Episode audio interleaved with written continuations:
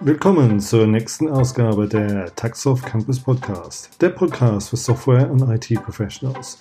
Mein Name ist Ashley Steele und heute habe ich Jonas Ulrich bei mir.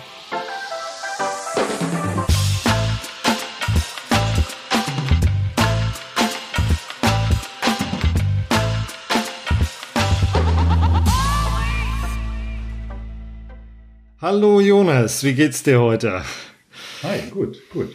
Gut, schön, dass du Zeit für uns gefunden hast, ja. Und ähm, heute Abend geht es um das Thema Web Components, ja. Aber bevor wir da einsteigen, ähm, magst du ein bisschen so von deiner Werdegang äh, erzählen und was du gerade so machst? Das wäre gerne mhm. ganz interessant für uns. Ja, gerne. Ja, Im Grunde angefangen mit Websites schon in der Jugend. Früher viel Gaming betrieben und da brauchte man auch immer eine Website. Das war so der erste Kontakt im Grunde zu HTML und so weiter so 2000 rum, würde ich sagen, ungefähr. Und dann 2003 mein Abitur gemacht und nach Bonn gegangen, um Informatik zu studieren. Das war damals so das Interesse. Mhm. Ähm, das auch lange gemacht, zehn Semester insgesamt. In diesen zehn Semestern aber gelernt, dass ich nicht Informatik studieren möchte tatsächlich, sondern eigentlich viel lieber arbeite, was dann halt auch recht früh schon während dem Studium angefangen hat. Also ich glaube, 2005 haben wir das erste Mal mit Leuten, genau die wir auch im Studium kennengelernt haben, eine Firma gegründet und seitdem haben wir eigentlich immer durchgehend mit Webtechnologien zu tun gehabt.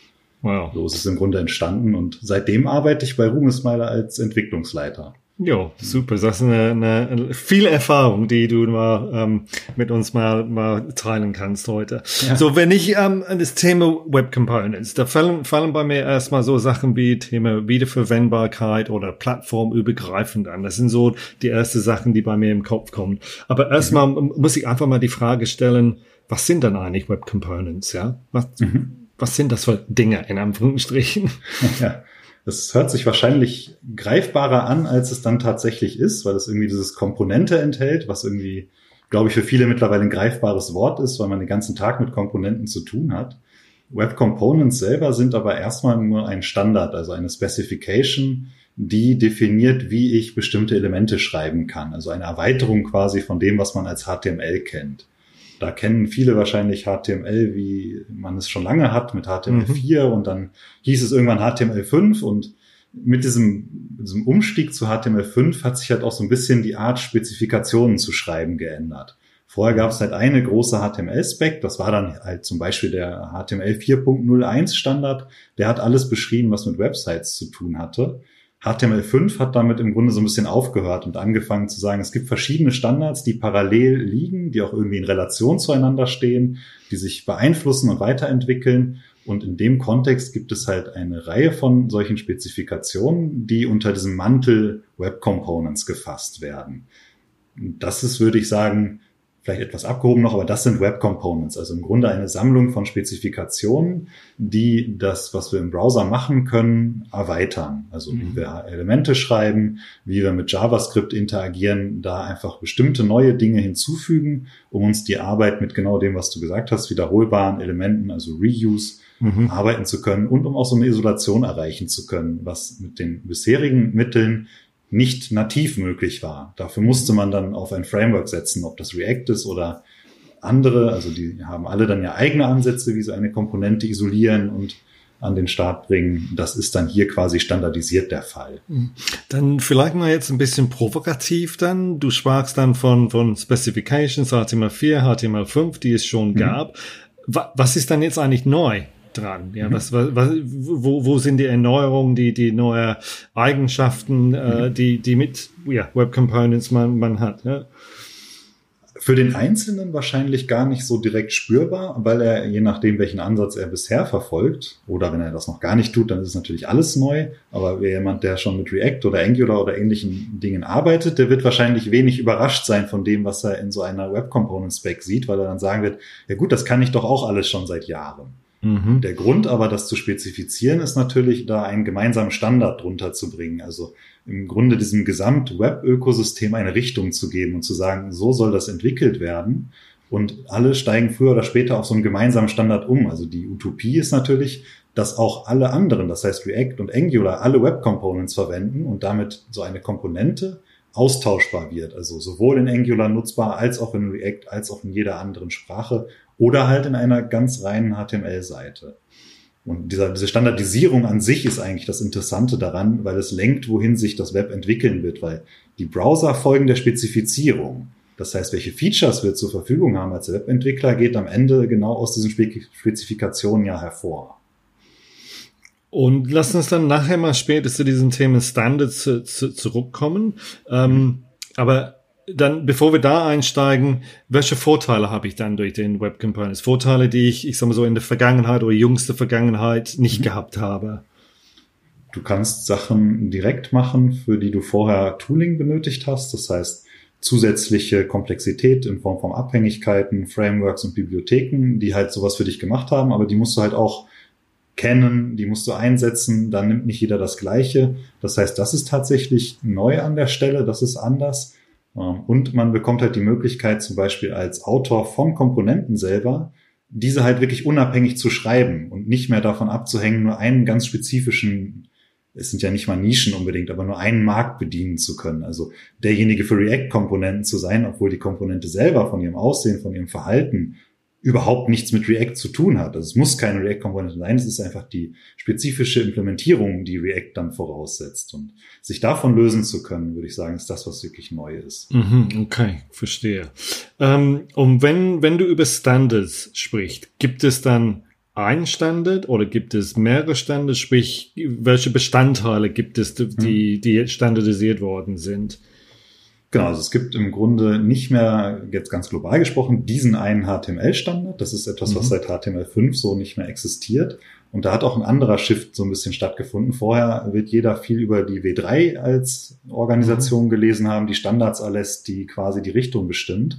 Und irgendwann so 2004 rum, glaube ich, müsste es gewesen sein, wurde die WCAG gegründet. Im Grunde durch die Browserhersteller selbst, die unzufrieden mit der Entwicklungsgeschwindigkeit der Standards waren und gesagt haben, so wie sich's entwickelt, kommen wir einfach nicht vorwärts so. Alle bauen ihr eigenes Türmchen auf und nichts mhm. funktioniert mehr zusammen. Wir müssen Geschwindigkeit bekommen, damit das nicht völlig auseinanderläuft. Und da haben sich dann halt alle großen Browserhersteller zusammengesetzt, diese WCAG gegründet und gesagt, wir übernehmen quasi den Standard. Und seitdem mhm. folgen im Grunde, würde ich sagen, folgt die Webgemeinde im Grunde der WCAG in ihren Vorschlägen und Spezifikationen, weil am Ende diese halt in Browsern landen. Also real mhm. dementsprechend, mit dem wir arbeiten. Und in dieser, wie der WCAG gibt es halt, und da kommen wir dann genau zu den Web Components selbst, im Grunde drei solche Standards, drei Spezifikationen, mhm. die eine mhm. Rolle spielen. Das ist interessanterweise auch nicht mehr versioniert. Also auch man, da hat man nicht mehr dieses, das ist die 4.0.1 oder die 4.1 oder so, sondern das ist der Standard. Die nennen das Living Standard mittlerweile. Also mhm. ähnlich wie bei Browsern, wo ja auch nicht mehr jemand sagt, hast du den Chrome 69 oder den Chrome 71, weil man halt den aktuellen Chrome hat. Ist das mhm. hier ähnlich von der Entwicklung? Es gibt nicht diese diskreten Zwischenschritte, sondern im Grunde einen lebenden Standard, auf den man dann verweist.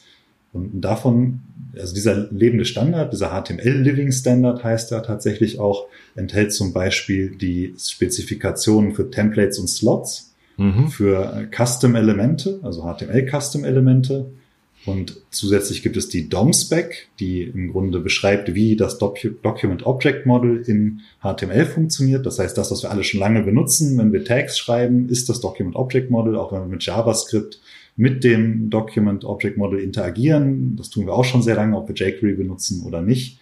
Sowas wie Create Node und so sind Dinge, da arbeite ich auch heute schon mit dem DOM, abgekürzt sagt man da ja auch gerne. Mhm. Ähm, und da gibt es halt eine Erweiterung drin, den Shadow DOM. Das heißt, da ist es quasi ein Ausschnitt dieses lebenden Dokuments für die DOM-Spec, der Dinge für die Web Components enthält, nämlich diesen Shadow DOM. Und beim HTML Living Standard ist auch alles, was HTML betrifft, drin. Relevant für Web Components sind aber genau die Sachen zu Templates und Slots und zu HTML Custom Elements. Okay, das sind die wesentlichen Elemente, wo man sich darauf fokussieren sollte dann. Genau, ja. es gibt noch genau, die ja. HTML Import Spec, dies ist aber ein Working Draft, daran wird auch noch gearbeitet. Das ist kaum mhm. einsetzbar, man kann damit in verschiedenen Browsern schon experimentieren. Es ist aber noch nicht gewährleistet, dass das dann cross-kompatibel ist. Also da ist diese mhm. Standardisierung einfach noch nicht durchgeführt zu Ende. Da wird es dann so ein bisschen darum gehen, weil wir zu den anderen jetzt ja etwas ausführlicher sprechen, sage ich vielleicht einmal kurz was zu den HTML-Imports. Da geht es einfach darum, mhm. auch Dokumente in andere Dokumente importieren zu können. Also wenn wir von so einem Document Object Model, so einem DOM Tree, also den Baumstruktur im Grunde von Markup reden, einfach auch so eine Struktur importieren zu können.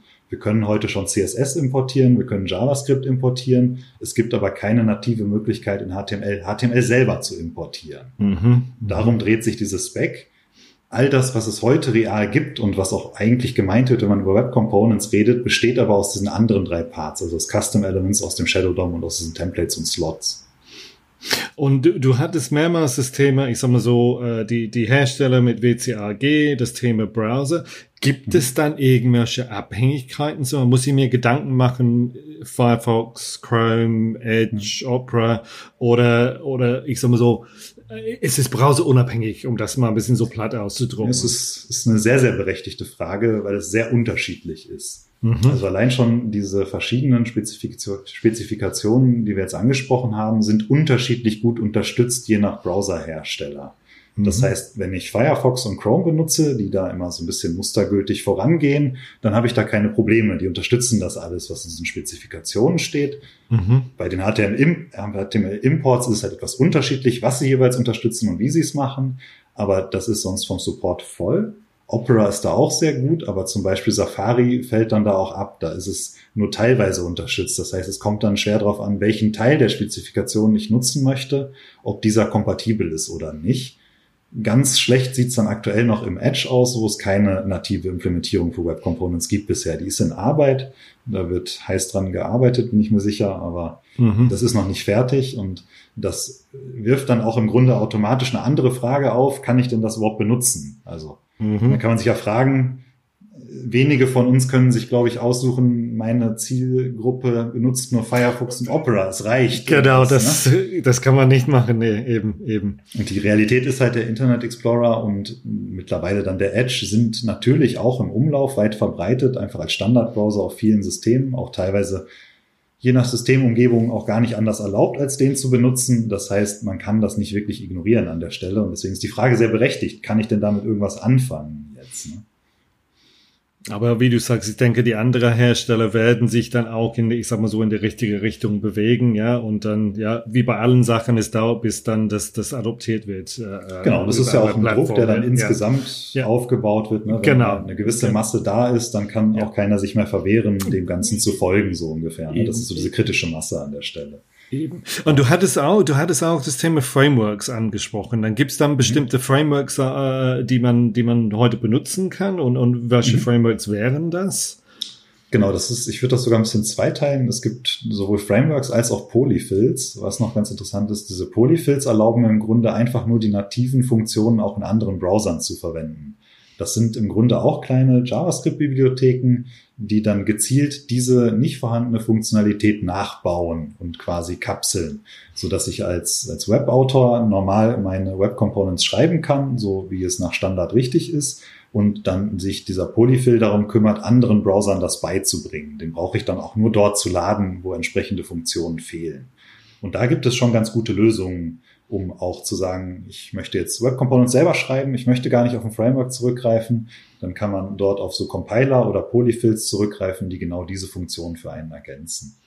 Kannst du ein paar von diesen Frameworks nennen, dass, dass man wirklich weiß, okay, ich kann da und da mhm. suchen?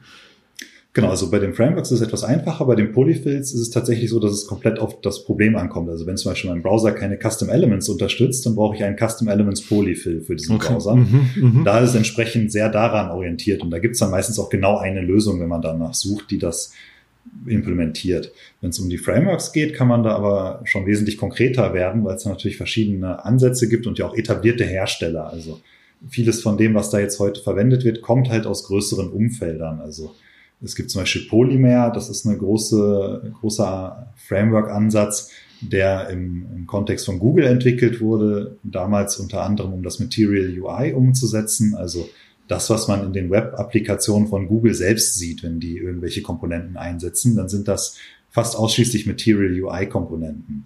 Und in diesem Material UI gibt es halt auch einen Teil, der in diesem Polymer drin ist. Das ist Lit Element oder Lit HTML. Das sind dann gezielte Compiler, die einfach nur Web Components für mich erstellen können. Das heißt, ich schreibe HTML in einer bestimmten Form, wie das Lit-Element von mir erwartet. Das ist dann auch nicht irgendwie der Standard der Web-Component oder so. Das ist einfach, wie lit-HTML es macht. Und dann übersetzt mir lit-HTML und lit-Element das in eine Web-Component. Das heißt, nutzt genau die richtigen Schnittstellen, die neu geschaffen wurden, konvertiert das Markup in eine Form, wie es nach Web-Components erwartet wird, damit alles zusammensteckbar ist, übernimmt quasi für mich diesen Übersetzungsvorgang.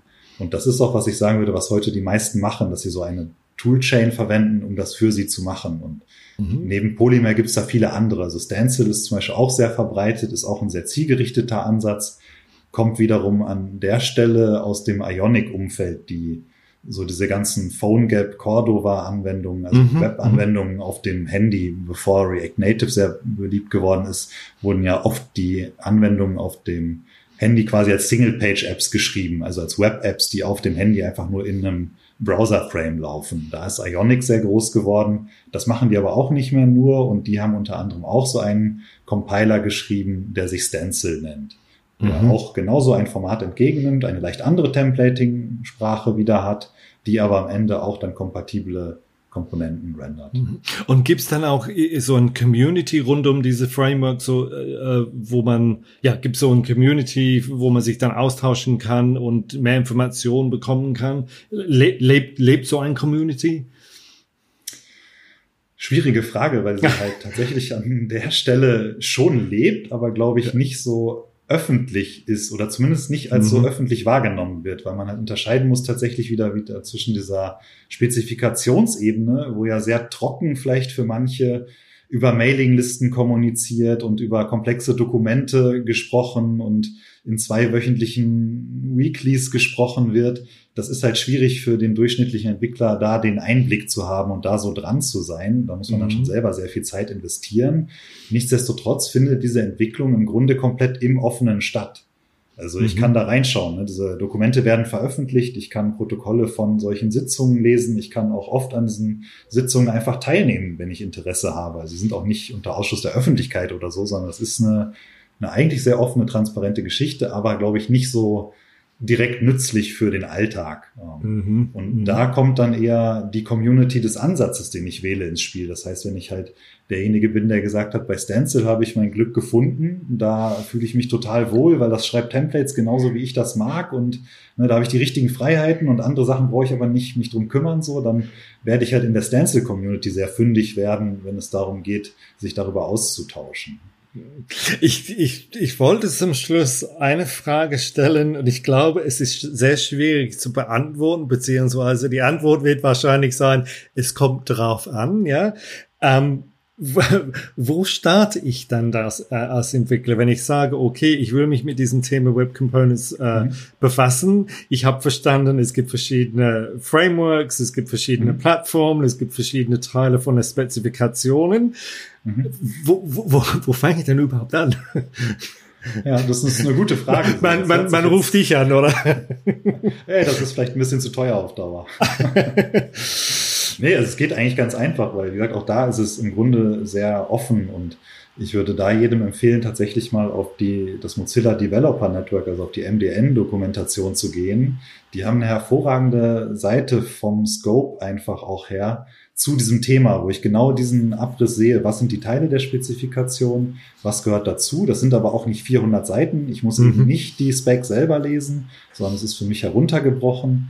Ähm, und ich habe auch von da Links auf Tutorials, die mit ganz einfachen Komponenten anfangen. Und ich würde auch da wirklich jedem empfehlen, wenn einen das Thema interessiert, sollte man da anfangen mit den Basics und einfach mal so ein einfaches Beispiel selber sich im Editor zusammenhacken und im Browser testen und nachvollziehen, wie das Ganze funktioniert, weil es ist nicht kompliziert. Es ist nur auf Dauer etwas, wenn man das jetzt für hunderte Komponenten in einem sehr komplexen Frontend machen muss, dann will man das halt nicht mehr von Hand tun. Genauso wie wir ja auch nicht mehr CSS-Dateien von Hand schreiben, sondern SAS benutzen oder nicht mehr jede HTML-Datei einzeln pflegen, sondern Templates wie Handlebars oder so verwenden, um uns nicht zu wiederholen. Genauso will man dann halt auch nicht das hundertste Mal die gleiche Template-Funktion schreiben, sondern möchte halt einfach, dass ein Framework einem diese Template-Funktion abnimmt. Und deswegen glaube ich, ne, sollte man es zwar kennen, man sollte sich damit auseinandersetzen, man sollte wissen, was mhm. dahinter passiert, am Ende wird man sich aber dann auf einen solchen Ansatz festlegen, wahrscheinlich, um dann damit weiterzulernen und dann ganz konkret auch was zu bauen. Ich denke, äh, jeder, der das Podcast bis zum Schluss gehört hat, wird froh sein, dass es dieses konkreten Tipp gibt. Da kann ich mal einsteigen, den, den, den einfachen Absolut. Einstieg in, in, in, in diesen Bereich. Ja, super. Mhm. Jonas, das war das Wahnsinn, was du da gerade erzählt hast. Äh, äh, ein sehr komplexes Umfeld, aber ich glaube, du hast wirklich die, die, die wesentlichen Teile da rübergebracht und vor allen Dingen diesen Tipps gegeben, welche Frameworks mhm. gibt es, wo, wo kann ich anfangen, ja. Und ich hoffe, das, was dass ja das in diesem Rahmen halt auch möglich ist, ne? Also ja, genau. Wir können ja jetzt auch schlecht wie vier Stunden lang sprechen und selbst dann würde man es lange nicht ausschöpfen. Also eben. Ich glaube, das ist für den Rahmen halt ein guter Einstieg und das genau. MDN, da will ich vielleicht einmal noch generell für sprechen, da kann man einfach generell auch drauf schauen, wenn es um andere Themen geht. Web Components ist ja gar nicht das einzige Thema. Mhm. Da haben sich halt sehr viele Leute extrem viel Mühe gegeben, diese Themen zugänglich zu machen. Also genau diese Brücke zwischen Spezifikation und ganz konkretem Framework so ein wenig zu schlagen, damit es eben nicht so unzugänglich bleibt. Und Mhm. Das kann ich einfach nicht oft genug empfehlen, diesen ja. hervorragend, die Dokumentation. Nee, finde ich toll, dass du da auch wiederholst zum, zum Schluss, ja. Super, Jonas, ich bedanke mich recht herzlich bei dir. War sehr interessant, vielen Dank für deine Zeit. Und ähm, ich würde sagen mal, bis bald mal wieder, ne? Ja, super. Ciao. Tschüss.